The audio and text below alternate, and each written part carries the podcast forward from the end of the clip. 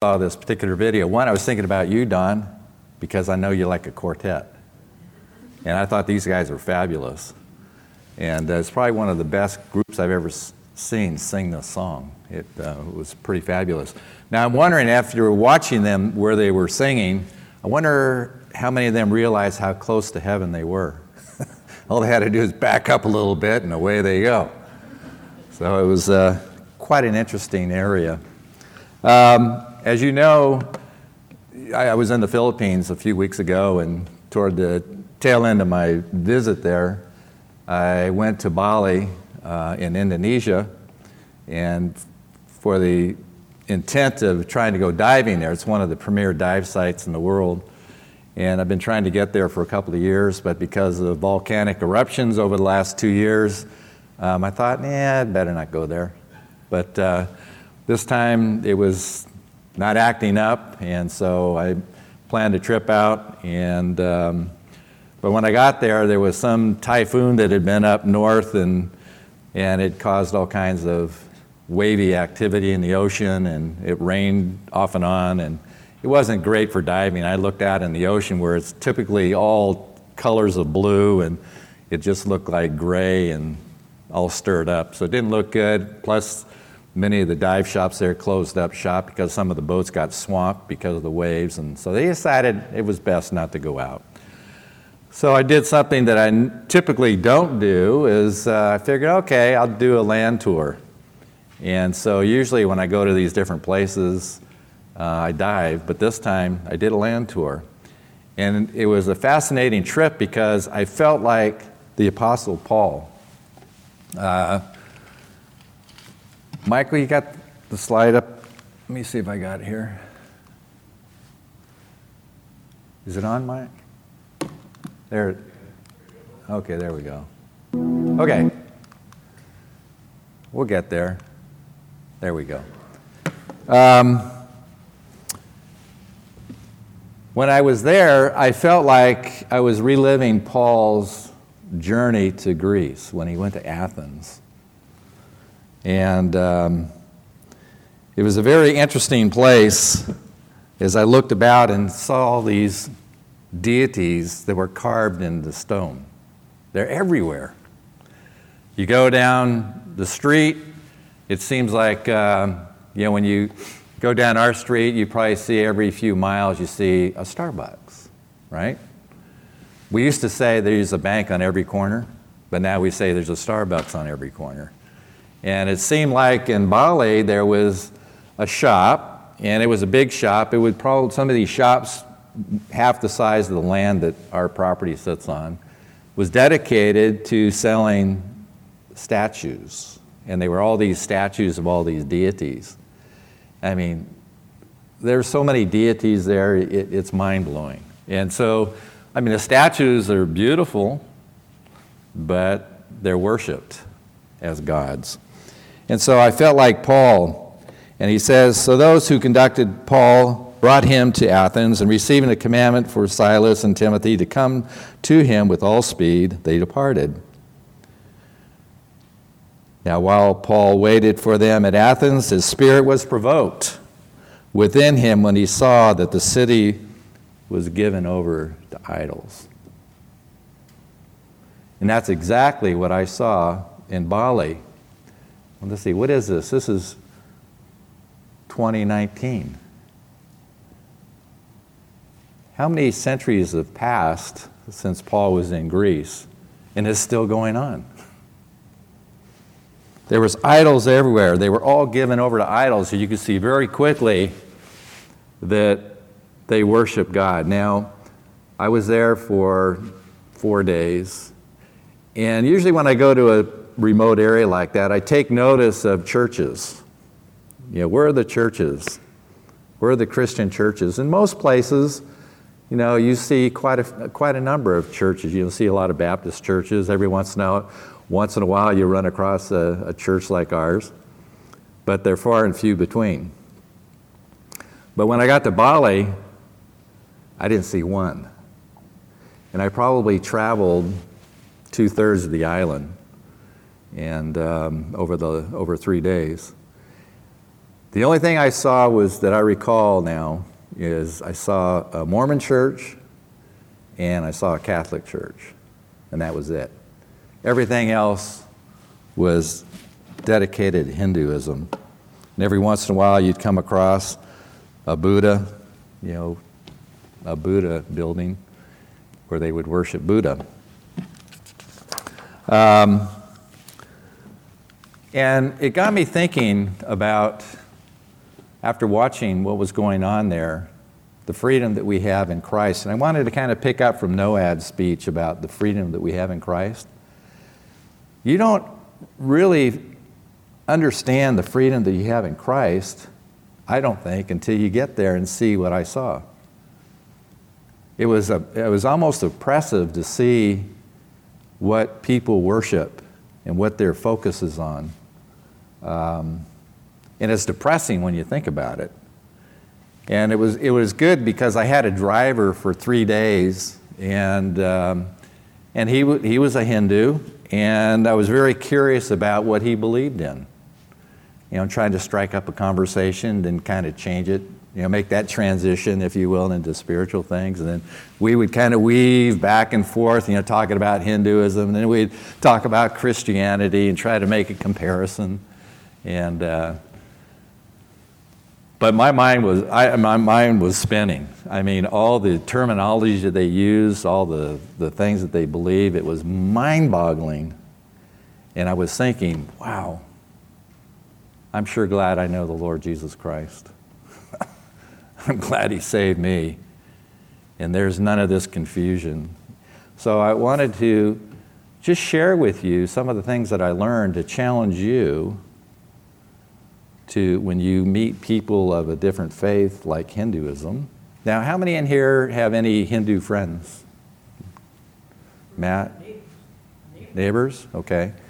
Um, when you come across a Hindu, do you know how to share with them? Do you know what their belief is? And I have to admit that I thought I knew a little bit about Hinduism, but after I got there and I was immersed into it, I knew zero. It's so complicated that it took me two to three days after talking to this person what his beliefs were and tried to figure out what is he living for what is he depending upon for eternal salvation. And uh, but it took me three days and even after three days i did further study on it because it is so complicated to understand his terms. Their terminology is so much different than ours. And then every, every once in a while, they try to intertwine Hinduism beliefs into Christianity. So you have to kind of sort that out. So I thought I would just share with you this morning um, what Hinduism is all about so that you can intelligently speak to your Hindu friends or neighbors or if you ever come across a Hindu, that you might have a better understanding of what they believe in. Because it is complicated. So we have freedom in Christ, and in Isaiah talks, their land is also full of idols. They worship the work of their own hands, that which their own fingers have made. And in Psalms it says, Their idols are silver and gold, the work of man's hands. They have mouths, but they do not speak, eyes, they have, but they do not see. They have ears, but they do not hear. Noses they have, but they do not smell. They have hands, but they do not handle. Feet they have, but they do not walk. Nor do they mutter through their throat. Those who make them are like them. Notice, those who make them are like them. So everyone who trusts in them. So it was kind of interesting. I went to different places there and uh, saw these idols. And so this one area I went to is where they have these Bali long-tailed monkeys. And it's a reserve, and there's thousands of them there. And it's like being in a rainforest. It's like you're watching Tarzan, you know, these huge trees and all these vines growing down from these trees. And these monkeys are literally swinging about just like a Tarzan. and they're jumping across the trees like nothing. It's amazing to see. They're amazing animals. And um, so here's some of the idols. Uh, I mean, you look at them, they don't look like the most friendly things in the world. I mean, you wouldn't want to wake up in the middle of the night, look out your window, and see something like this standing in front of you. It would freak you out. But they're, they're really frightening when you look at them. But they're very ornate, very detailed. This is some of the water gardens, water palaces. Very beautiful gardens there. But it's interesting, you see what they worship. They worship creation, they worship about everything that's living plant life, animal life, human life, everything they worship. And they build these deities around what's created in, in this world. And you see them planted throughout this, this, this area. And you see the building in the background. It's interesting, when you go up to that building, there's these two large stone statues like this. And one is this really creepy looking thing, evil looking, scary looking, and that represents evil. And then you have this other one that looks pleasant and nice, friendly, that represents good. And they're the protectors of this building. They really think these things protect these buildings. So, out of curiosity, and I was trying to be nice, I'd look around, make sure there wasn't too many around, but I just wanted to try something. Anybody there? nice day, isn't it? No response? Um, how's the weather? How do you see the weather? No response. Uh, could you come over here a little bit? You're blocking my way here. They didn't move. Yeah, there's stone. They're stone idle. They can't move, right? Lord says they have ears, they cannot hear, eyes, they cannot see, they have feet, they cannot walk. That's exactly what they are. They're made by man. And their images are made up by the imagination of the one who carved out the idol. And these things are everywhere. So I would think, after seeing some of these idols there, I think some of these people who create these things are on, they're smoking marijuana or something. I mean, it looked like they must have tripped out when they created some of these images because they are the most creepy looking images I've ever seen. And then there's those that are very pleasant looking. But again, these are things that they do worship. Um, now, if you take notice, I don't know if you can see it good enough here. There's an example. This pig here, that's one of their idols that they worship. And then on the right hand side, you see these altars. These altars are where they offer up sacrifices. And that's something you notice when you get to Bali right away, is you see these areas where they offer up sacrifices everywhere. They're at doorsteps of houses. They're in businesses. They're everywhere. These small little, you know, temples or idols or altars that they set up. And you can see where they bring offerings to these different idols. Now, when you really get into it, color, like these umbrellas, there's a, there's a representation of what those things mean. There's a, they're symbolic for what they believe in. Colors are symbolic in what they believe in. Um, here's one of the idols that they worship that looks a little more peaceful, not as uh, creepy. Um, and here's a place that was really interesting is that this is a place where they would go wash to cleanse themselves, to purify themselves. And we went into this temple, it was interesting. You couldn't wear shorts when you went in here, you had to wear a sarong. So all these guys weren't, this is the first time I ever wore a dress. I actually had to put a sarong on. Didn't even know how to do it, so my driver, he got, gave me this sarong. He said, Here, put this on, and you're good. It's kind of weird. Now, ladies, I know what it's like to walk in a dress. It's really weird. right? I almost tripped a couple times, you know, with this sarong on. But you know, after I got it, I thought, hey, the sarong is pretty cool because all the guys in Bali they wear sarongs. They wear you know a lower sarong, and they're really comfortable. You know, once you know how to put it on. I mine was on so tight, I was kind of like this, you know. But uh, it was a, it was an experience. Uh, but this particular place of washing, I got looking at people and how many miles that they would travel just to get to this place, because I know to get here was like a two hour drive. But people will come here to get cleansed. It's a place of ceremonial washing, if you will. And then, if you notice, uh, right at the end, you see all this debris up here above the fountain.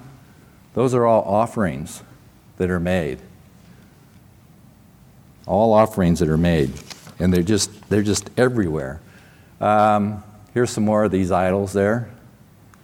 I wish I could show you more. And then here's, this is really interesting. These are these little temples that they set up. These are pretty large. These are set up in you know, the bigger uh, temple area. Outside the temple area, they'd have these altars set up. Very ornate, covered with gold, very beautiful. I mean, the craftsmanship is amazing.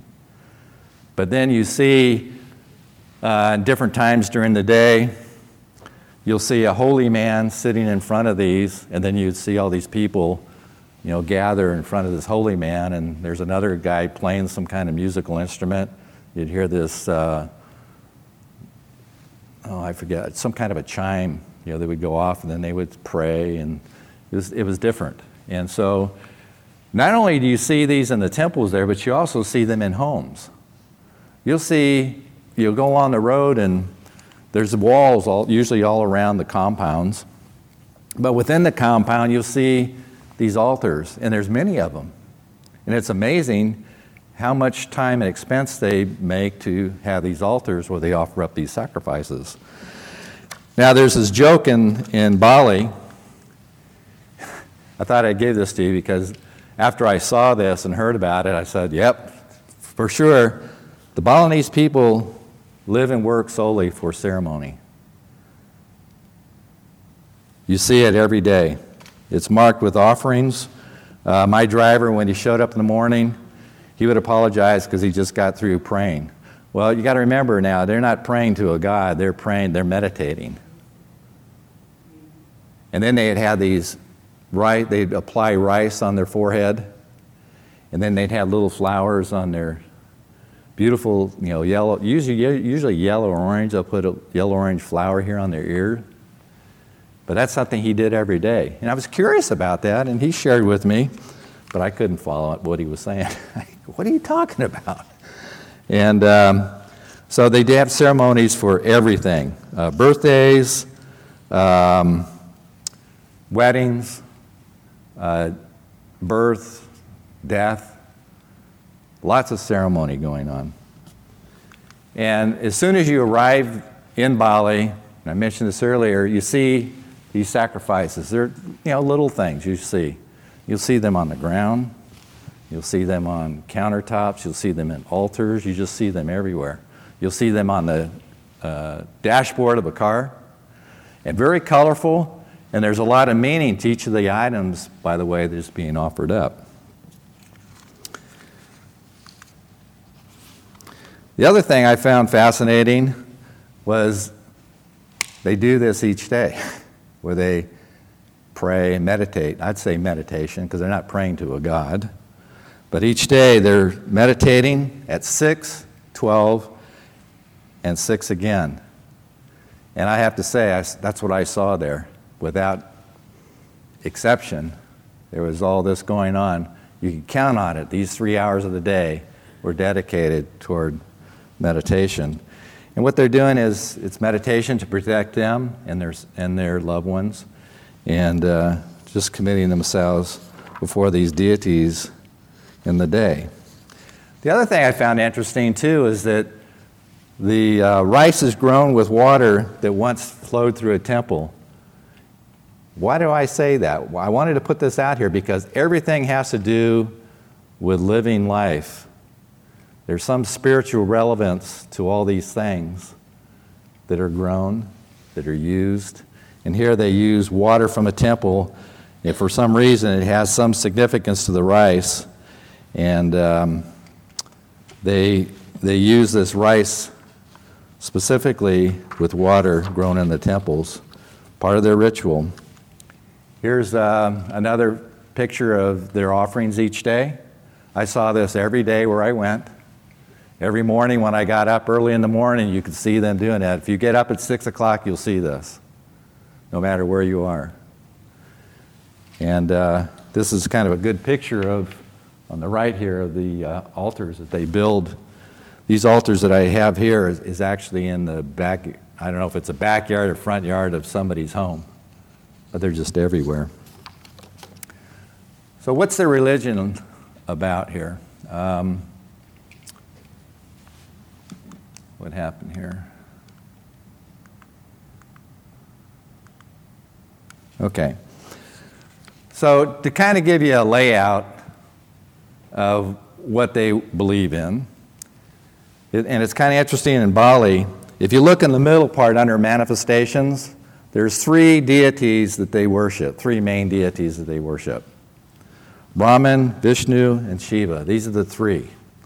But it's interesting in Bali, in order then to establish a religion, they have to have, be a religion that has a, a, a, one central God. There has to be a Godhead, a chief God, if you will. So, what they did in Bali, they created this other God, the Sayang Wahi Wasa. That's their chief God. And they did that specifically to fulfill the law of Bali. Now, I don't know it was, it was kind of interesting why they would do that, but they did it only to fulfill a law. It's not that it's real, but they've set it up that way. The other thing is under these three gods, deities, there's other manifestations. So there's many sub levels of these deities that they worship. All kinds of stuff that they believe on these foreign gods. I mean, it's just, it's just mind boggling. And then I would ask my driver, how do you know which one is right? I mean, who do you follow? But everything in life, you know, be it water, food, the sky, creation, the ocean, the fish, the, everything that is in it, there is a deity associated with these things. And they worship each one. And you see each one of these deities, they have a particular part that they're responsible for in creation. I wanted to point this out to you because when you start hearing what their belief is, if you understand the hierarchy that they believe in, it's a lot easier for you to understand what they're trusting in, what they believe in. And then when you compare it to Christianity, what do we know? There's but what? One God, right? There's three manifestations of the Godhead God the Father, the Son, and the Holy Spirit. There's one God. It looks like there's three gods, but no, the Bible says there is one God. They're all co equal with one another. So we worship one God, where they worship a multiplicity of gods. Here's some key concepts that you should know. And you got to get this in your mind that you understand this because if you don't understand these three concepts, you won't understand their belief and where they're coming from. You'll go, They'll start talking to you, you go, huh, what are you saying? What do you mean? I don't understand. You understand these three things, it starts making sense of what they believe in. So we see that reincarnation, in other words, reincarnation is you get reborn over and over and over again after death. You go through this cycle after death over and over and over and over and over again. Okay? First thing you have to ask yourself when does it stop? Well, there's a stopping point in Hinduism. That's when you achieve enlightenment. That's when you begin to recognize nothing about yourself, okay? You don't recognize anything about yourself, but you establish this, this particular level. And I kept asking my driver, when do you know that is? When is that going to happen? And they couldn't answer it. See, all they would say, well, we hope. you know, we hope that my karma, and then they throw this word karma in, that my karma is good enough to take me to the next level. All right, so the next one key concept is karma. And karma is your attitude in life will have consequences, either for good or for bad. All right? And um, depending on what you did for good will determine where you are at the next level. Or if it's bad karma, it will determine what sub level you might be reincarnated into. So when I had asked them, I said, okay, um, so you believe, and I couldn't, I, I just wanted to throw this out when I was at this monkey refuge. I said, so what you're saying to me is that you believe that maybe some of these monkeys here can be a relative of yours?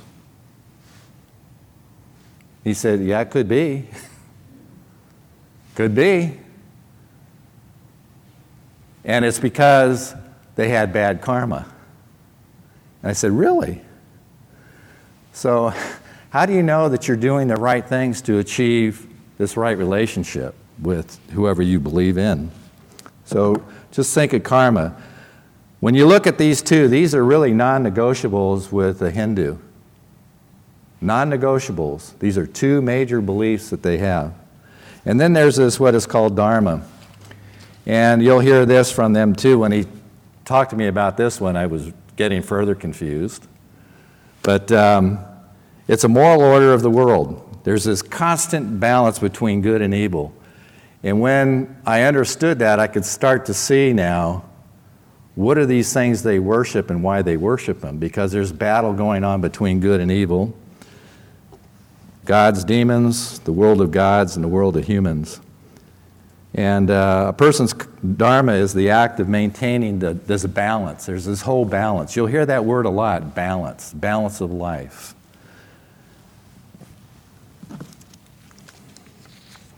And um, so I'm going to skip this because we're running out of shorter time. So, what I wanted to do is I wanted to play um, an audio that I got off of Ravi Zacharias. Anybody here of Ravi Zacharias? Okay. Uh, Ravi is pretty good in this because, of course, he was born in England or in India.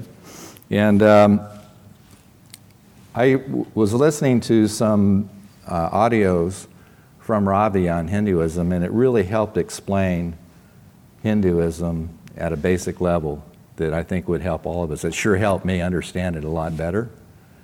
So I want to play a, an excerpt here. It's about 34 minutes long. And um, when we finish up, I got a couple closing comments. And then, uh, so take notes. If not, you can also um, order the, the series from Ravi Zacharias. And uh, th- I think it's very helpful. So we'll start up.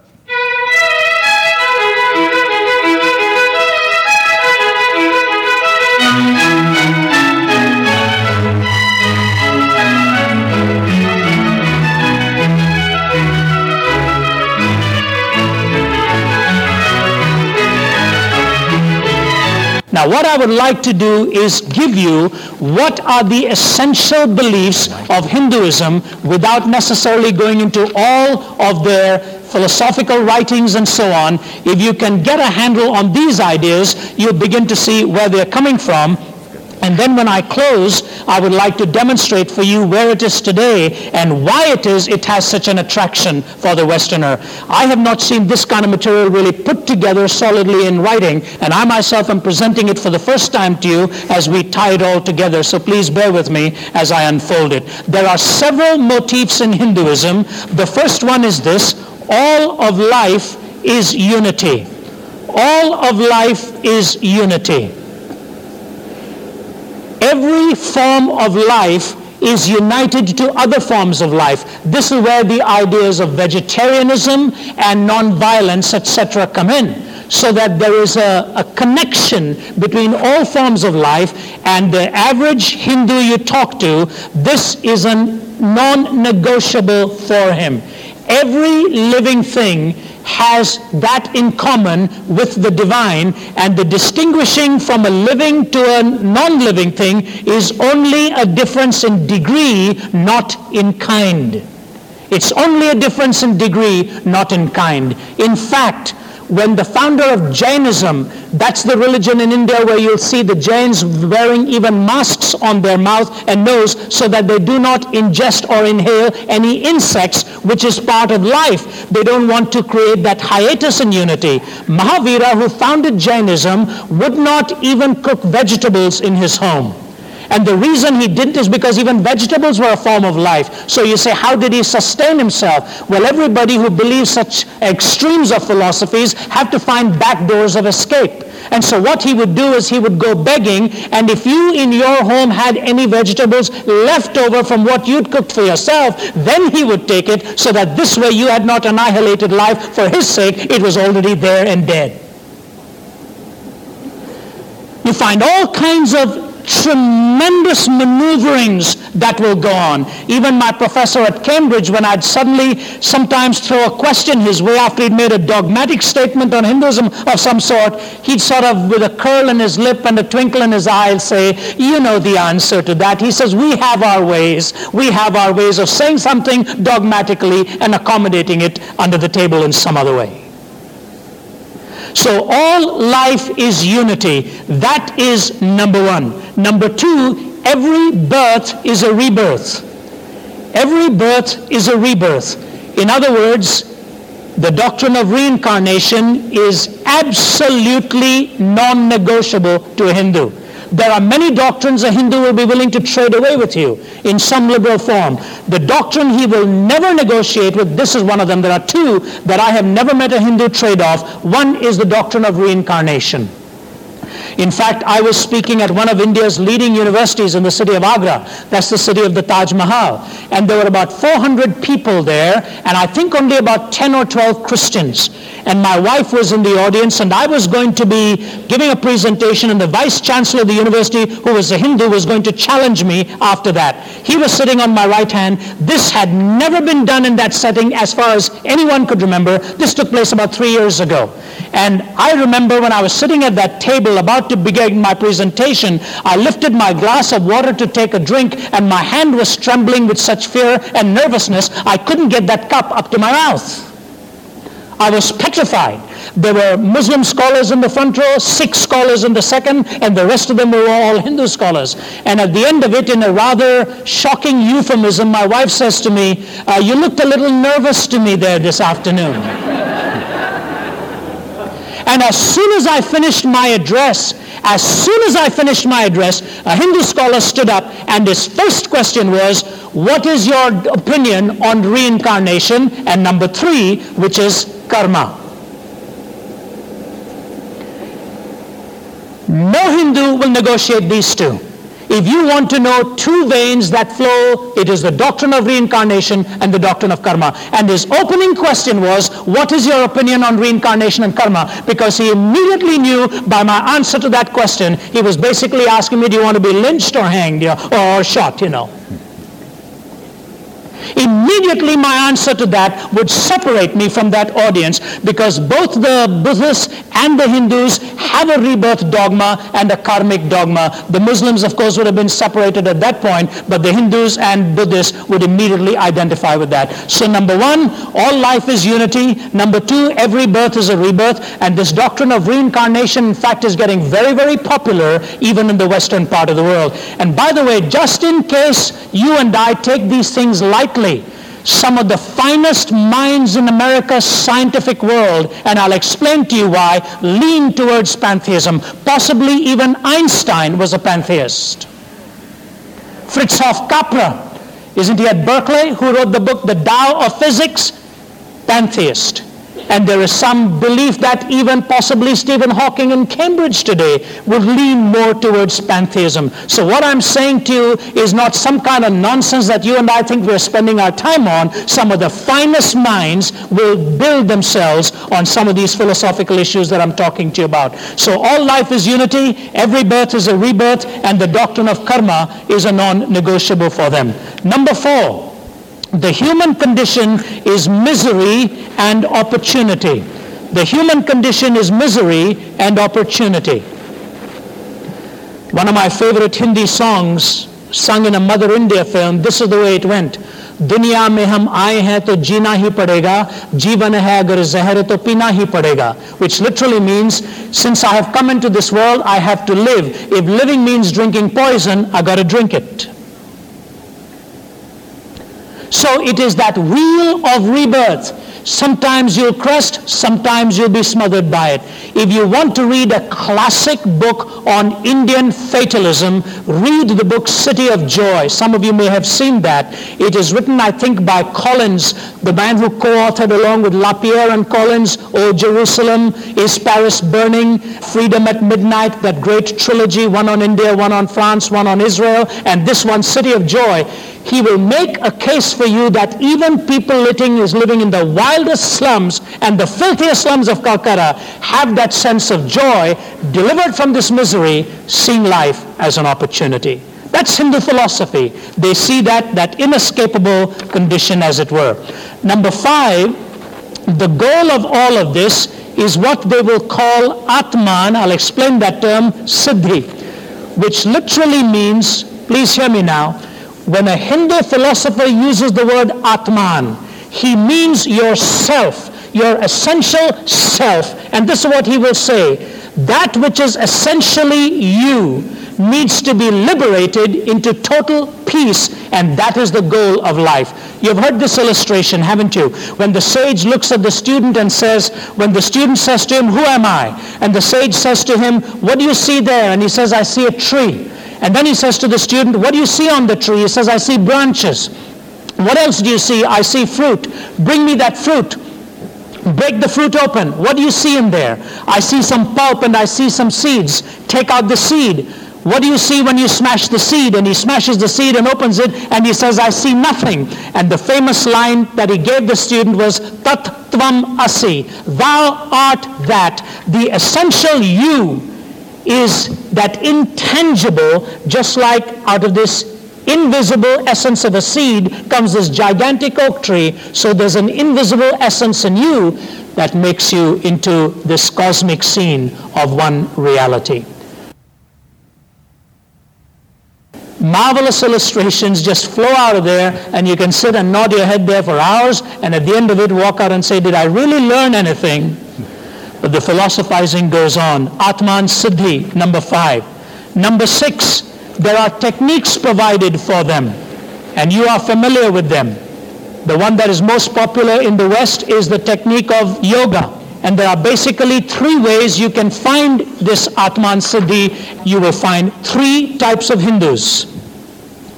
One who is pursuing Atman Siddhi by way of philosophy one who is pursuing Atman Siddhi by way of devotion and ritual purification before the gods. Sundar's family, if you go to their home this very day, you will see a whole slew of idols in their home. Even when they came to visit him in Toronto and live with him, he went through a personal struggle with this when his mother insisted that she wanted to put up some of her own Hindu gods in the private room in which they were. Following the way of devotion, they call it Bhakti Marga, the way of devotion. And the third is Karma Yoga, which is a discipline of life that you bring to do your best and not worry about the consequences, but you just are doing the good deeds that you can do. Every Hindu basically falls into one of these three categories. Please listen now. That's why some of them can be theists following devotion.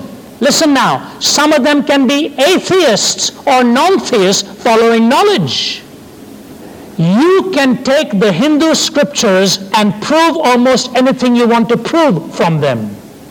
It is a mixture. It moves from polytheism, many gods, to monism, where you're part of a non-personal absolute reality, all the way down to a kind of a theism where one God is selected whom you give your personal devotion to. But these are the three ways in which the techniques are provided. All right? That is six there. Number seven, this becomes clear to us as we, as Christians, move along Every person is free to choose his own. Every person is free to choose his own. So if you go to an Orthodox Hindu and say, wait a minute, I'm a Christian. How does this measure out with you? Nine times out of ten he will say, since that's the way you were born, it is your destiny in this life to live it out this way. But you can be sure this is not the last time around for you. Because this is not the ultimate expression of moksha or release. So as somebody like uh, Shankara or a Radhakrishnan would say, look, even though you are a devoted Christian, keep following that way to the best, but this is not the final stage. When you come to our stage, you will no longer be following a personal God. You will know that you are identical with the divine, part of the Brahman, the impersonal absolute. Now, please listen. Because in that philosophy of life, you are part of the divine, notice now, there is no I-you distinction. That's why the pure monistic Hindu will not pray because praying assumes a you. When I pray, I'm talking to somebody, I, you. They only have a capital I, they meditate. That's where the meditation comes in. The more you look inside, the more you will find out that you are identical with the divine. And of course, when you come to the last part, it'll tell you anything faithfully followed will lead you to the ultimate realization. Anything faithfully followed. Let me give you a couple of illustrations that may sound silly for you, but they will be found even at the highest levels, even of the Hindu scriptures, I can assure you. I remember when I had first become a Christian, we were doing some Bible studies, and I noticed a cute little story, and the story went something like this. It was basically a man in a household who had many gods. And one of them was a huge, angry looking idol. Another was a small, happy looking idol. You know, one was an angry, big idol. One was a small, happy looking idol. And the young boy said to his father one day, Why do you bow down before these things of stone? They have no life in them. And the father said, Don't you ever dare say that again. These things are real. They have reality. Don't just call them things of stone. So the father went out one day and the young fellow decided he was going to try something. He took a huge staff in his hand and smashed that little god to smithereens. Just broke the little happy idol to bits. And then he took that pole and put it into the hands of the big idol sitting there. And as he sat there with that pole in his hand, as it were, the story goes that the father comes back and says, Who did that? And the little guy says, I don't know. I didn't do it. He said, What do you mean you didn't do it? He said, I'm telling you I didn't do it. Look at the big God, and as a matter of fact, he's got the pole in his hands. He must have done it. He looks angry too. And the father says, Don't be silly. And the conversation goes on till finally he says, Look, tell me who did it. He says, I'm telling you it looks like the bigger God did it. And the father finally says, It can't, it can't because it's only a thing of stone. It has no life in it.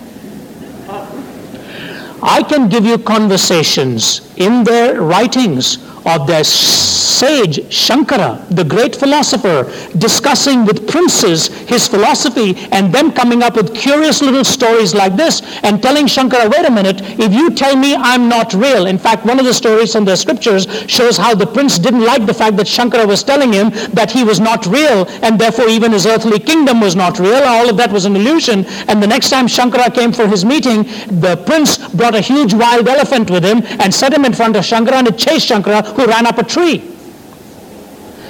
And so the prince went to him and said, If this wild elephant is not real, how come you ran from it?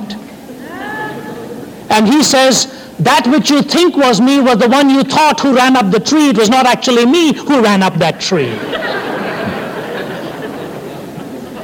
Now you, you go on and on and on. So it moves from extremes. And before we're through, you'll see that to some of the most brilliant philosophizing you will ever hear about some of the most brilliant philosophizing you will ever read, you will find in there to some of the most incredible stories and illustrations. And the reason is this, the arms were wide open to incorporate everything. And Dr. Radhakrishnan, who became India's president, was a follower of Shankara, once upon a time professor of Eastern philosophies at Oxford. Radhakrishnan once said, the problem with Hinduism is it has opened its arms so wide that when it finally closes them, it'll end up strangling itself believing too much.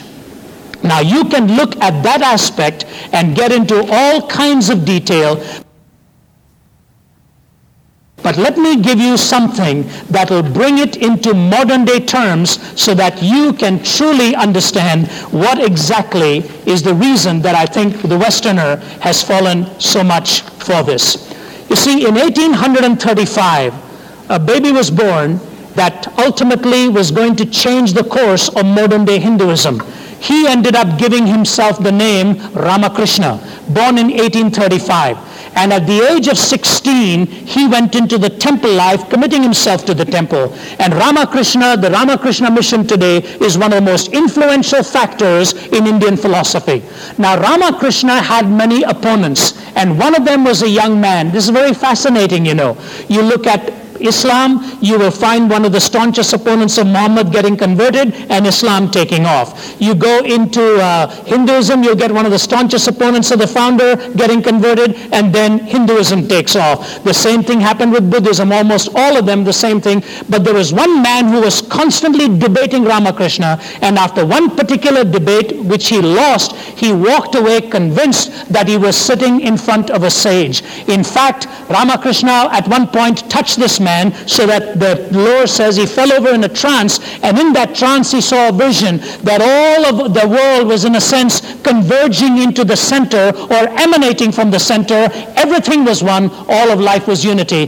This man became known to the world as Swami Vivekananda.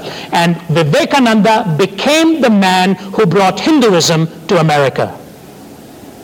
Vivekananda became the man who brought Hinduism to America. And what happened when Vivekananda came here in 1893 is what I'm going to leave with you as the turning point nearly a hundred years ago of how Hinduism became accepted in the western part of the world and why America gave it the kind of allegiance that it did. Now this is very fascinating material to get into, but I want your careful attention. When he came to Chicago, Vivekananda was treated as a non-entity. All of the big speakers were talking there. Then all of a sudden, Vivekananda, uninvited, went up to the platform and in his opening remarks, he said this, and I want you to listen to what he said. Please notice the sensitivity of what he said, and I think it's fascinating why he said it. We who come from the East have sat here on the platform today and have sat here day after day and have been told in a patronizing way that we ought to accept Christianity because Christian nations are the most prosperous. We look about us and see England, the most prosperous Christian nation in the world, with her foot on the neck of 250 million Asiatics. We look back into history and see that the prosperity of Christian Europe began with Spain. Spain's prosperity began with the invasion of Mexico. Christianity wins its prosperity by cutting the throats of its fellow men. At such a price the Hindu will not have and does not want prosperity. I have sat here today and I have heard the height of intolerance from you all. I have heard the creeds of the Muslims applauded when today the Muslim sword is carrying destruction into India. Blood and sword are not for the Hindus whose religion is based on the laws of love. When he finished, they broke out into a thunderous sustained applause and Hinduism dawned in America. America. It's very significant for you to understand it. How did he touch the nerve? Notice he did not go into philosophizing. As a matter of fact, if you read Vivekananda and read Ramakrishna, you will find that Ramakrishna in his pantheon of gods included Jesus. He included even Mary. He even included Buddha. He even included Muhammad. His was a cosmic vacuum cleaner type thing, you know, bring them all into this one, one system. But none of that is what he used here. What did he use? He touched a raw nerve. And for 100 years now since that speech, and for decades before that, please understand what I'm saying here, he introduced a point of prejudice which has made the propagation of Christianity very difficult in most parts of the globe today. You can talk to almost any Jew today, any Muslim, any Hindu, and he will trace you back to the atrocities that were committed in the name of Christ for centuries. That is the umbrella under which you and I have to live. And that is the tragedy. And you know, folks, even as we're living today in such a difficult situation to face in the Middle East right now, which has virtually insoluble problems, and I can tell you categorically here the reason has got ultimately got nothing to do with the issue in Israel right now. If that issue is settled, there will still be wars there. Iran and Iraq fought for eight years, killing over a million people. It had nothing to do with the, with the West Bank. But I'm saying to you that what is going to happen now is going to linger for centuries because in the Middle Eastern and the Eastern world, history never dies. It always lives. Mahatma Gandhi was asked what he thought of Christianity. He said, I like their Christ, I don't like their Christian, because when I think of the Christian, he said, I think of the Christian with a mug of beer in one hand and a chunk of beef in the other hand. What did he say here? Is they've got their foot on 250 million Asiatics. And so with that gunboat philosophy, as the missionaries came in, unfortunately became identified with it. So today, when you talk to an Orthodox Hindu and try to minister to him for Christ, remember this statement that I read to you. Because it brings with it an unfair perception. But that is the perception. Any prejudice will distort your perception. And any stigma can lick a good dogma. If you're stigmatized in some way, you've got to rework that. You've got to rework that. You've got to rework that. Let me tell you what I mean by this. In August of last year, I was speaking to about 1,200 people in an auditorium. One of my colleagues was there with me. Most of them were Hindus. At the end, there were 153 who made first time commitments to Christ that night. Most of them high placed executives. There was a Hindu executive in the first or second row. He went over to my colleague in India, who is our fellow evangelist there, and he went over to him afterwards and said to him, If anybody here was not touched tonight, I want to see that man. That's the degree to which the Lord had spoken to him that night. But then he went over to his subordinate who had invited him to the meetings, and he said to his subordinate, The only reason I came here tonight is because that man is Indian. That shocked me. But there is a large group of people with whom that prejudice still exists. Now, ladies and gentlemen, the only application I can make for you is this. Therefore, if you're trying to reach a Hindu for Christ, it's a long road. And one of the roads that you'll have to cross is his confidence that you love him or her for who they are, not for something that you're trying to manipulate them into.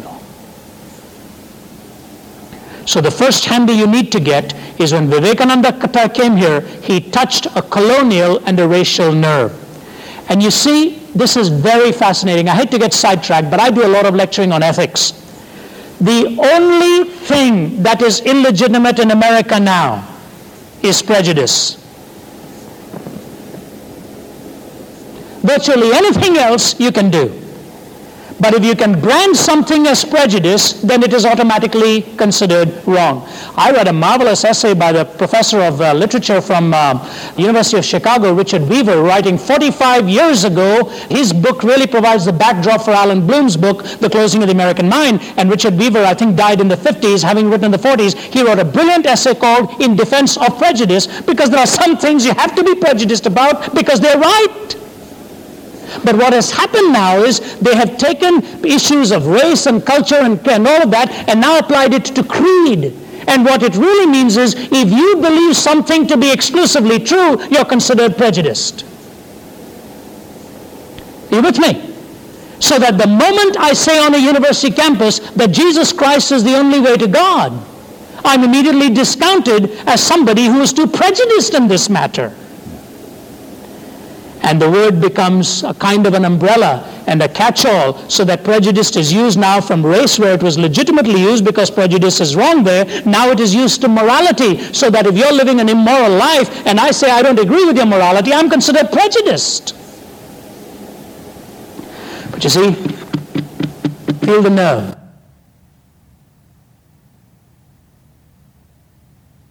And I would like to try and bring this all to a conclusion by giving you some principles in which you and I, as Christians, need to respond to it and then leave it open for some questions. Number one, when you're dealing with a Hindu, always go slowly. Go slowly. Please do not try to move fast. It never comes that quickly. Number two, show respect for what he or she believes without compromise. One of the missionary candidates who applied in an organization I shall leave unnamed, but I got involved in trying to see if we could get a government officer to help him change his visa. This young man, although a Canadian or an American by, by race, was born in India and knew some of the Indian languages better than I do. And he loved the country and wanted to go back, applied for a missionary visa, and they asked him purpose for coming, and he put down there to teach people about God. He will never, ever get a visa. They turned him down on a blacklist. Father applied. We were going to contact. My father was alive at that time. He was going to try and contact because my dad was very highly placed in the government and, in fact, was in charge of the visa department. Would probably have been able to try to do something. Shortly before he left, my dad passed away. But when he found out what had been said, he said, They will never change that line. He said, You don't tell a people of that respect for their own heritage that you're coming there to teach them about God when the whole nation is seeped in religion. So there has to be a definite sense of showing respect and without compromising. Number three, do not assume. Do not assume that just because you are not identical in the culture, therefore you cannot reach the person. It's just tougher, but it shows a process of love and it can be done. It takes the patience, but it must be done. Fourth, always listen to their felt problems. It is one thing to talk, it is another thing to listen, and each person feels it differently. Number five, the young people are widest open, are the most widely open to it. Number six, focus on the person of Christ and personal relationship. And I could go into doctrines that give them trouble, such as the doctrine of sin, such as the problem with denominationalism, such as the problem with exclusivity, and so on. But the last thing I want to say to you is please allow for the supernatural, because I am convinced in most religions like Islam and Hinduism, Hinduism is steeped in idolatry Islam has a doctrine of angels and an awful lot of satanic influence in their religion. So that when you see even a Muslim convert for years to come, you'll see all kinds of struggle with what they've got in terms of oppression, possession, and so on. Allow for the intervention of the supernatural in many of these.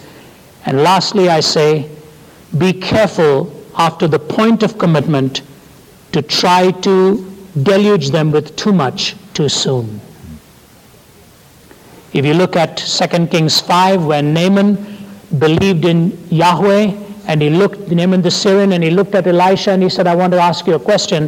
When I go back and my master asks me, if when he leans on me, to bow down before his own God of Rimmon, even though I will not be bowing down because he leans on me, my body half bends involuntarily. Is it all right for me to be there in the temple of Rimmon while my master is leaning on me? Elisha doesn't even answer the question directly, he just says to him, You go on, go in peace. And I think it is because Elisha felt Naaman would come to his own conviction and his own answer in the right time. You couldn't prescribe it with a sense of immediacy and send him on.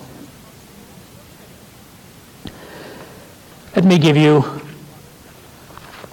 one beautiful illustration and then tell you why all of this has appealed to the Westerner and then close here. My uncle is a Hindu. And I think this is an interesting story for you to hear. In his car, all kinds of idols on the dashboard. I have known him for about 10 years. Every time he came to listen to me preach, he would put his arm around me, almost like saying, I'm very proud of you, but don't ever expect me to do what you've done. Sundar was telling me before we came here for the evening, he said, I hope you'll tell them some of the stories of the responses we've had. I could preach my heart out for one hour, and he can, on the exclusiveness of Jesus Christ, And he was telling me this afternoon how his uncle, who's a uh, Hindu, came and put his arm around him and said, Your grandfather would have been proud of you if he had been alive. Imagine he preached a whole sermon on righteousness by faith or something like that, and this Orthodox Hindu man comes and puts his arm around it just goes over. And I've heard people come and put their, my relatives come and put their arms around me saying, I'm so proud of you. So wait a minute, did you? Did, you? I poured my heart out. I just about bled in my throat trying to tell you what this message is about in Christ. But the suctioning in goes on. It adds, adds, adds, never subtracts. So this uncle of mine would come for every meeting. His daughter made a commitment and they were very upset with her. They didn't want her to have any more contact with us afterwards. Last year, in July, I was there and we were preaching. And on Sunday morning, after I finished preaching, I said to my wife, Something has happened to Uncle Eddie. I said, He looks at me differently, he talks to me differently. And after I finished the message in the church to which he came, he took me to a friend of his in his wheelchair and said, Son, will you pray for this friend of mine? I thought to myself, What does he want me to pray for a friend of his about? Where's he coming from? Next day he said, I'd like to have breakfast with you. So he and my aunt came. Sundar, we were all at the table. And Sundar being from an immediate Hindu background, my ancestors were there. My, one of my great-grandfathers was, or great-great-grandfather was a Hindu priest. And so we were also from the priestly line. But this man was from uh, uh, the Hindu background, and Sundar was at the table, and we were eating, and he said, Can you excuse us for a moment? And he told us he'd want to talk to him. Went and sat down for about one or maximum two minutes. And they came back. I thought to myself, wonder what happened in two minutes. so Sundar tells us afterwards, you know what he said to me? He sat down and said to me, I wanted to become a Christian some time ago, but I went to see a priest, a, a Catholic priest there, and the priest said to me, No, no, please don't become one. You are intended to remain in the religion in which you are born. You're intended to remain in the state in which you were born. So he says to Sundar, What do you think of that? The Lord gave Sundar wisdom. Sundar had just one question for him. He said, Would you have felt the same way if you were poor? And he says to him, Thank you. That answers my question. You can tell Prakash, who's our evangelist there, that I have become a Christian. I now want to get baptized. when I was there again, shortly thereafter, he dropped me off at the airport, and he and my aunt put their arms around me. And my aunt said to me, Son, how can I ever thank you for what you did for Uncle? I said, Auntie, did you hear what he said when he was getting baptized? He told the pastor before he got baptized, For all these years I kept saying, No man will ever convince me of Christianity. Let us take him at his word. No man did. I said, Auntie, the Spirit of God did. It happens. It happens in the strangest way of intervention.